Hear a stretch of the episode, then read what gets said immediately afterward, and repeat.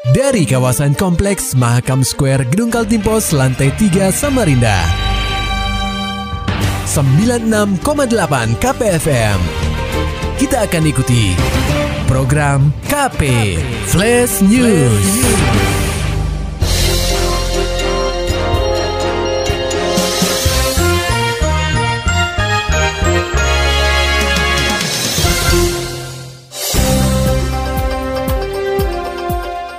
Anda sedang menyimak program KP Flash News bersama saya Agung Pratama.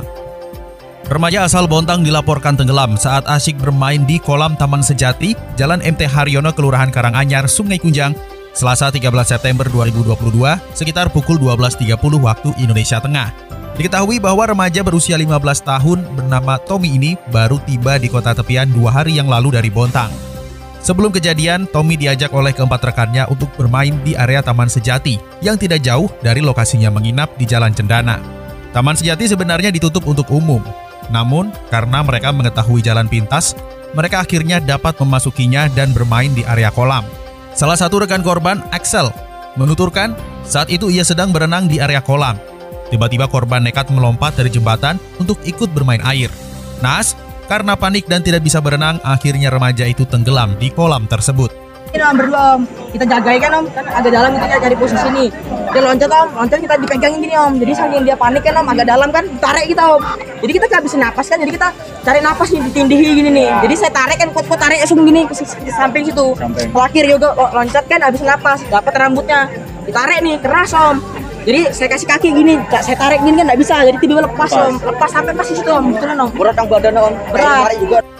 Setelah informasi tenggelamnya Tommy beredar luas, unsur relawan di kota tepian, Dinas Pemadam Kebakaran atau Disdamkar dan Penyelamatan Kota Samarinda, TNI Polri dan unit Siagasar Samarinda tiba di lokasi kejadian untuk melakukan proses pencarian. Koordinator unit Siagasar Samarinda, Ricky Effendi mengatakan pihaknya menurunkan dua orang penyelam untuk menyusuri dasar kolam di sekitar lokasi terakhir korban terlihat. Setelah kurang lebih satu jam pencarian, tepatnya pukul 14.09 waktu Indonesia Tengah, akhirnya tubuh Tommy yang saat itu mengenakan kaos berwarna merah dan celana panjang hitam berhasil ditemukan di dasar kolam. Kita melakukan penyelaman. Tadi sebelum kita melakukan penyelaman dengan alat selam, ada juga manual.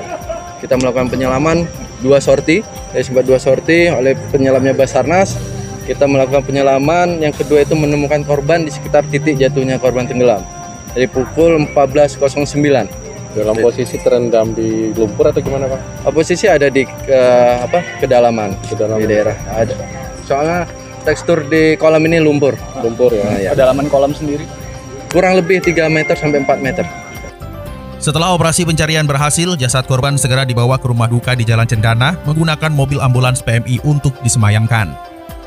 Beralih ke berita selanjutnya, pendengar KP, kebijakan pemerintah menaikkan harga BBM subsidi terus ditentang oleh berbagai lapisan masyarakat, utamanya kalangan mahasiswa. Sebagai lambang penolakan, Aliansi Masyarakat Kaltim Membara yang terdiri dari gabungan mahasiswa di kota tepian menggeruduk kantor DPRD Kaltim pada Selasa 13 September 2022. Dengan membawa masa yang lebih besar dari aksi jilid sebelumnya, para demonstran masih membawa narasi besar mengenai penolakan kenaikan harga BBM subsidi Humas Aksi, Ferhat, menegaskan aksi saat ini dilakukan untuk memboikot gedung DPRD Kaltim yang katanya gedung wakil rakyat. Hari ini kami mau mendengar, kami mau mendengar, kami mau lihat dan kami mau tahu. Di tengah-tengah situasi seluruh masyarakat Kalimantan Timur nggak ada yang bersepakat kalau BBM itu naik. Ini tempat yang katanya tempatnya wakil rakyat. Kalau semua rakyat bilang nggak setuju, kalau wakilnya setuju berarti itu bukan wakil rakyat. Itu bagi saya malah wakilnya konglomerat. Ferhat menjelaskan kenaikan harga BBM subsidi dianggap kurang bijaksana di saat masyarakat masih merangkak dan mencoba memulihkan ekonominya. Ibas pandemi COVID-19. Pasalnya kenaikan ini mampu berdampak pada inflasi massal, terutama di sektor bahan pokok. Di situasi yang mana kita masih merangkak, kita belum pulih, kita belum kembali utuh dan membaik secara ekonomi, kita masih merangkak kembali karena situasi pandemi. Bagi saya, kenaikan BBM itu bukan kebijakan yang bijaksana. Itu kebijakan yang dibajak. Yang tahu siapa yang bajak. Yang jelas itu bukan kebijakan yang bijaksana. Kenapa? Karena kenaikan BBM yang biasanya cuma 200 rupiah, 500 rupiah. Kali ini sampai jumlahnya lebih dari 2.500 bahkan hampir 3.000 rupiah. Di tengah situasi seperti ini yang mana? Ini bakal disusul dengan inflasi massal. Harga bahan pokok juga pasti naik. Harga bahan pangan juga pasti naik. Berbagai macam hal juga ikut naik.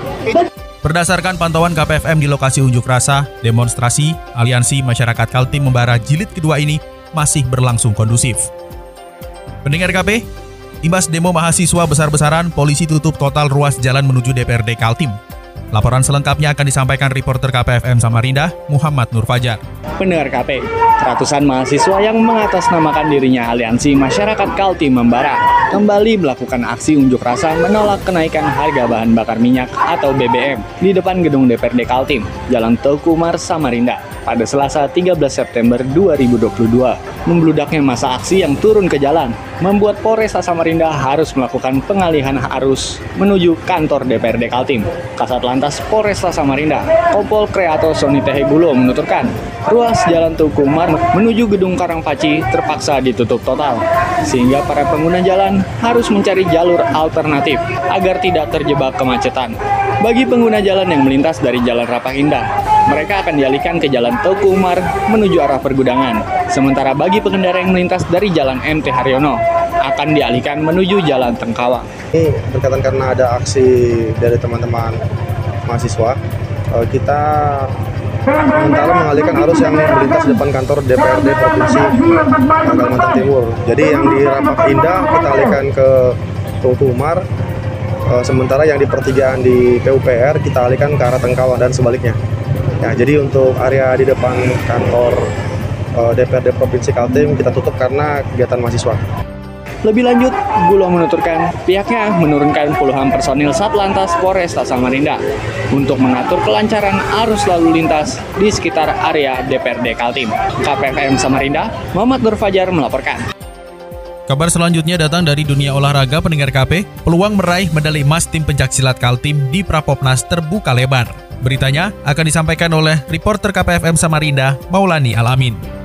Jalan panjang tim pencaksilat Kaltim mewujudkan target 10 medali emas pada ajang pra bekan olahraga pelajar nasional atau Popnas terbuka lebar pada Senin 12 September 2022 Hari kedua ajang itu diselenggarakan, tim pencaksilat Kaltim meloloskan atletnya di 9 nomor tanding Popnas 2023. Para atlet tersebut akan berlaga di babak final kualifikasi Popnas untuk memperebutkan medali emas. Kendati demikian, perjuangan Kaltim untuk mencapai target bukan tanpa halangan. Manajer tim pencaksilat Kaltim, Surya Ganda Atmaja menjelaskan, atlet yang berlaga di Prapopnas merupakan pesilat baru Disebutkannya, meski banyak atlet yang lolos ke babak final, sejumlah evaluasi juga dilakukan pihaknya, seperti teknik bertarung atlet yang tergolong minim. Tim kan ini baru-baru semua. Kita fokus beberapa tahun pertandingan kali ini, apalagi masuk ke Rapopnas. Uh, baik sekali evaluasi pertama teknik, karena kemarin ada kebimbangan antara korban baru atau korban lama? Akhirnya lagi ke korban lama. Jadinya menyesuaikan lagi ya. Tapi namanya di pertandingan ya karena ini kita wilayah kita wilayah empat ada Jatim NTT NTB Sulsel itu semuanya kuat-kuat ya. Dari sisa laga yang tersisa pesilat Kaltim tinggal menunggu di babak final untuk memperebutkan medali emas di kualifikasi Popnas 2023. KPFM Samarinda, Maulani Al-Amin melaporkan. Maulani Alamin, Muhammad Nur Fajar, KPFM Samarinda. Serta dapatkan berita-berita selengkapnya di www.968kpfm.co.id. Demikian tadi telah kita simak rangkaian berita-berita yang terangkum dalam program KP Flash News. Persembahan dari 96,8 KPFM. Terima kasih dan sampai jumpa.